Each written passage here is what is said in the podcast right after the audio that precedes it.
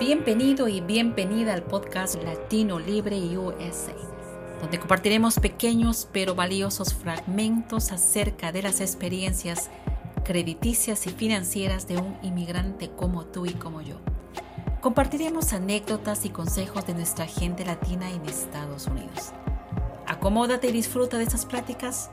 Te recuerdo que Latino Libre USA es un podcast producido por Hispanic Solutions Group.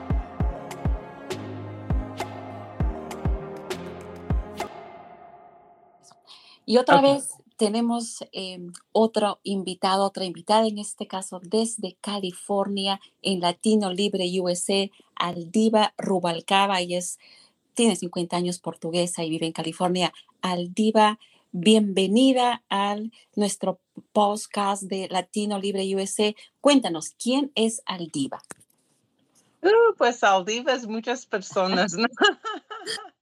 so, uh, Um, yo antes era, era contratista, um, hacía construcción en baños y, y cocinas. Um, hizo eso por 15 años, tenía 100 hombres trabajando para mí. sí, soy portuguesa, so mis eres no sirven muy bien, so lo siento avanzado. no, por, su, por, por favor, no, al contrario, es hermoso escuchar que de otra nacionalidad hable nuestro idioma, el español, y, y en qué momento te interesó a ti, en qué momento aprendiste del crédito en los Estados Unidos. soy hija única, no tengo hermanos ni hermanas y mis papás no hablaban nada en inglés, puro portugués. So, desde, que, desde que tengo ocho años de edad, ah, mis papás siempre han comprado casas y propiedades y yo estaba haciendo todos los negocios para mis papás, empezando con ocho años de edad. Wow. So, yo tenía que llenar las formas, explicar las formas, decirles todo lo que estaban llenando. Y con eso yo empecé, empecé aprendiendo mucho de, de real estate y de comprar casas y de préstamos y todo eso.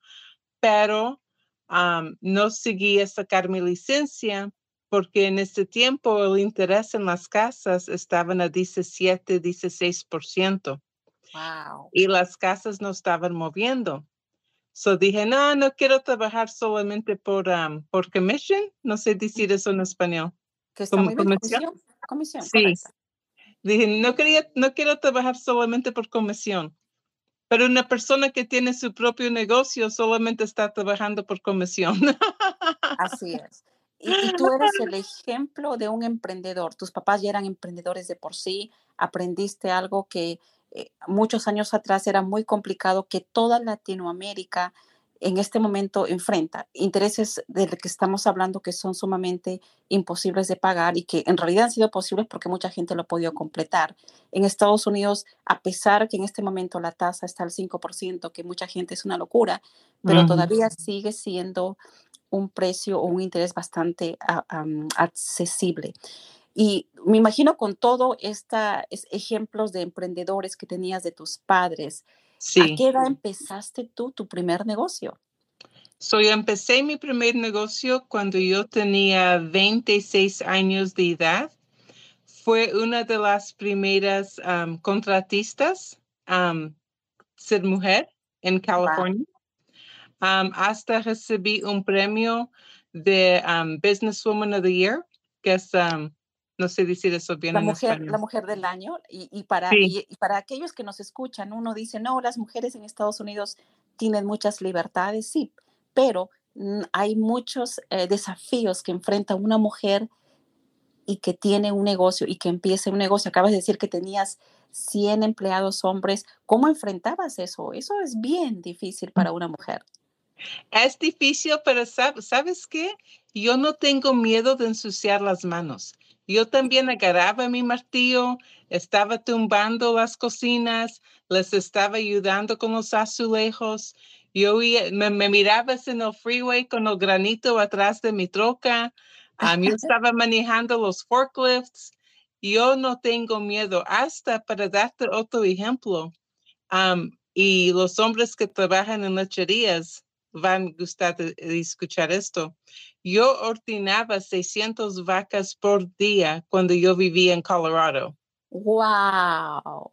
O So, sea, yo no tengo miedo. miedo al trabajo. No, Wow. hasta a mí me Excelente. encanta trabajar. Claro, es una pasión, es tu hobby. Y ahí vino la parte que tú querías ayudar porque tú eres en este momento una dueña de un Credit Service Organization, que en español es una or- compañía que arregla crédito. Cuéntanos Sí. en qué momento tú decidiste hacer eso, porque eso es un tema bien complejo, especialmente porque no solamente ayudas a la comunidad anglo, a la comunidad minoritaria, pero también ayudas a la comunidad hispana en California. Sí, y ayudamos mucho a los clientes que tienen I-10. Um, so, lo, lo- cuando yo estaba, cuando yo regresé aquí a donde vivo, empecé a investigar otras compañías que hacen lo mismo. Y la cosa que no me gustaba es que ellos solamente quitaban dinero a la gente y no explicaban el proceso, no explicaban qué estaban haciendo, no explicaban um, qué es que la persona tiene que hacer de su parte para ayudar sus propios puntuajes. Solamente agarraban el dinero y, ah, pues nos, nos vemos en seis meses. Claro, y Y el problema que sufre la, la que sufre esta industria, ¿no? De como tú dices, agarrar dinero y con todo el conocimiento que tú tenías, pues, Ujú. emprendedora, eh, de dueña de negocio y obviamente, mm, eh, cuéntanos en qué momento, porque nos contaste algo de la caída, hubo una, caí- una, una depresión que sufrió Estados Unidos en, en la época de la caída y, y ahí es donde decidiste cambiar de, de profesión o de carrera, por eso es que no quiero saltarme antes para que nos expliques esa parte y que la gente que me esté escuchando y dice, pero ahorita mi negocio está quebrado, ¿qué hago? ¿Qué tú hiciste en ese momento cuando hubo una crisis en los Estados Unidos que te decidió cambiar de carrera? So, eso fue en 2008. Am, toda la gente que compraron casas en 2005, 2006, sufrieron qué pasó en 2008. Y yo estaba haciendo 5 millones de dólares por año y después mi saldo me bajó a 47 mil dólares por año. Wow. Y yo tenía que pagar mis, mis, mis hombres porque la gente estaba trabajando, los bills no estaban. Y también, so, tenté de quedarme con el negocio por más dos años, pero a fin de, do- de 2010, yo misma tuve que hacer bancarrota. Ok. Y de ahí, una, una persona que tiene un negocio se siente muy mal, right? Y empieza a buscar trabajo en otros lugares y, y a veces las personas que te están haciendo entrevistas se miran que tú eres muy inteligente o que tú tienes mucha experiencia. Ellos no quieren, um, no te quieren dar trabajo porque se sienten intimidadas de usted, right? So yo tuve que poner en mi resume um, que yo sabía menos de que sabía para que yo podía agarrar un trabajo Wow. o, o conseguir un trabajo, sorry. Claro. Después que yo tenía el trabajo y ellos miraban que yo aprendía muy rápido, también a eso no les gustaban. So yo me cansé de los gerentes y como siempre querían tener su pie arriba de mi cabeza, porque yo no soy así. A, a mí me gusta de crecer, me gusta de echarle ganas y me gusta de hacer mi mejor que puedo hacer para un negocio. Así es. So, fue de ahí que yo empecé a investigar, eh, empecé a pensar, ¿qué es que yo ya sé hacer que yo puedo ayudar a más gente? Pues ha trabajado en crédito realmente desde que tengo ocho años de edad. Claro. Y, y de ahí es cuando yo empecé a investigar am, las otras compañías y en 2015 am, hice mi aplicación y empecé mi negocio. Ahorita teníamos tres oficinas, 15 empleados. am, ayudamos mucho a la gente que tiene ITIN, que tiene número social. Y también quiero que, quiero que ustedes piensen, no es solamente los hispanos que tienen ITIN. Oh, y correcto. Correcto. Cualquier persona que está aquí, que no nació aquí, tienen un ITIN. Y ustedes pueden comprar casa, pueden comprar carro, pueden tener tarjetas de crédito exactamente como una persona que tiene un número social.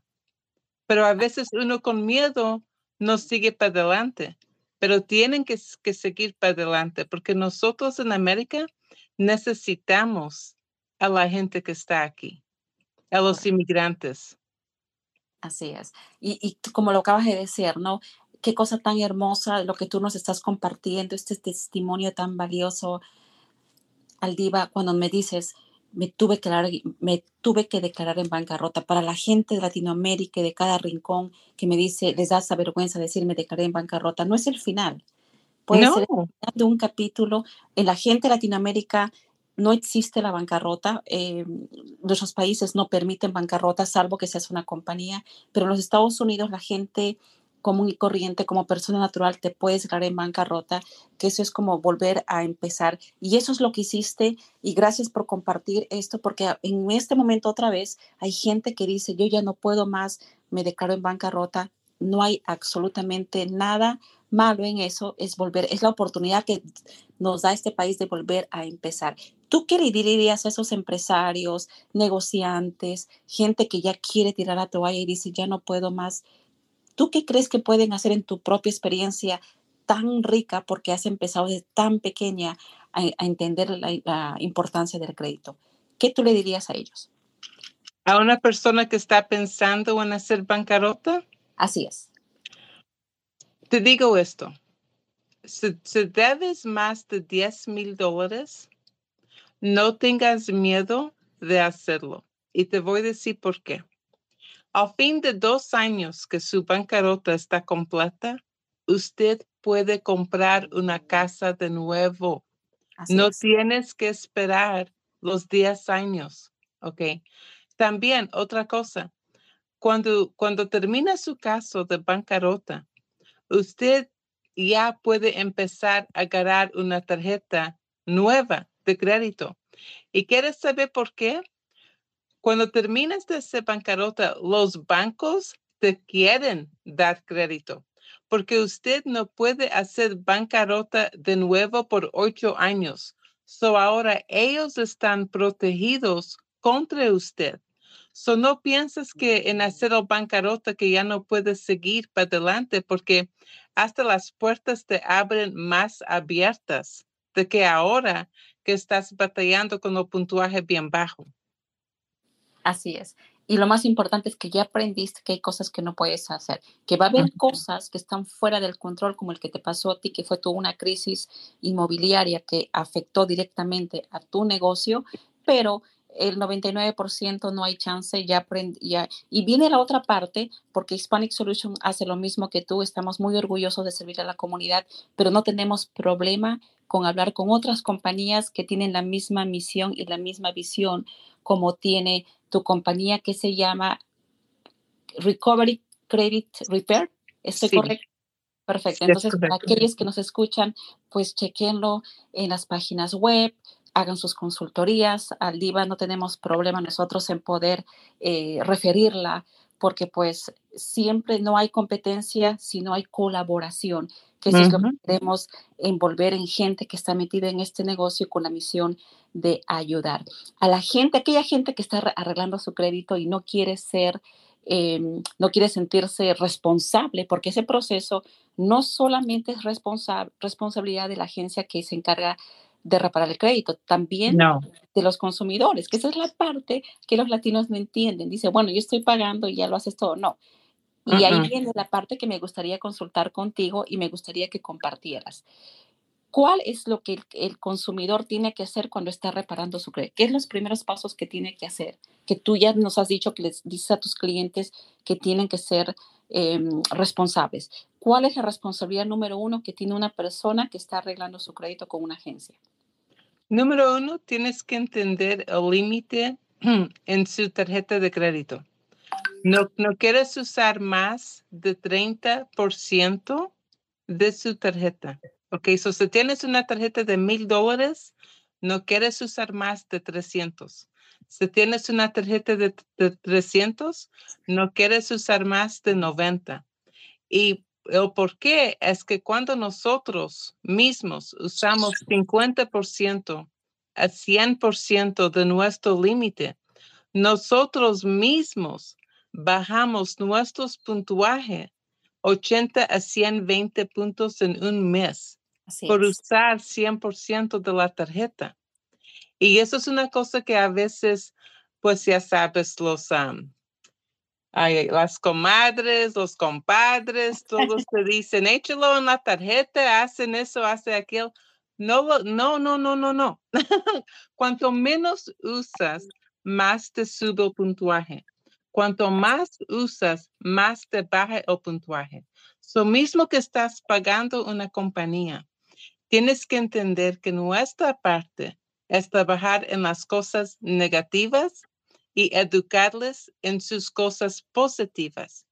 Pero ustedes mismos tienen el control de sus puntuajes. Nosotros, nadie te puede decir, oh, en 30 días vas a tener 100 puntuajes de positivo. Eso es mentiras. si ustedes están, están buscando alguien que te quiere decir que todo es bonito, todo está verde, no es nosotras. Nosotras te vamos a decir la verdad y cómo trabajan las cosas. Pero ustedes tienen que dar de su parte también y tienen que escuchar dejarnos educarles, tomar nuestros consejos y vas a mirar que sus puntuajes te van a, te van a empezar a subir. Así es, y va a ser para siempre porque ya aprendiste cómo mantener un buen crédito. ¿Verdad, Aldiva? Perfecto. Aldiva, muchísimas gracias. Yo sé que eres una mujer sumamente ocupada. Ella está en California, amigos de California, que siempre me preguntan, necesito ver a alguien. Está Aldiva Rubalcaba con Recovery Credit Repair. ¿Algo más que quieras agregar a toda nuestra gente que, que nos escucha hispanohablante en los Estados Unidos y Latinoamérica, Aldiva?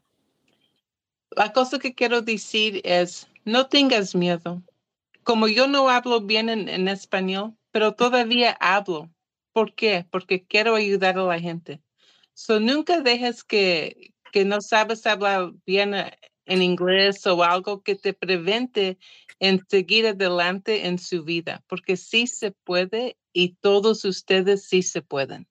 Así es, sí se puede. El día de hoy aprendimos con Aldiva que sí se puede, es el consejo que ella nos dio, un hermoso consejo. Muchísimas gracias. Conmigo será hasta mi próximo episodio Latino Libre USA. Adiós. Gracias, adiós. Gracias por habernos acompañado.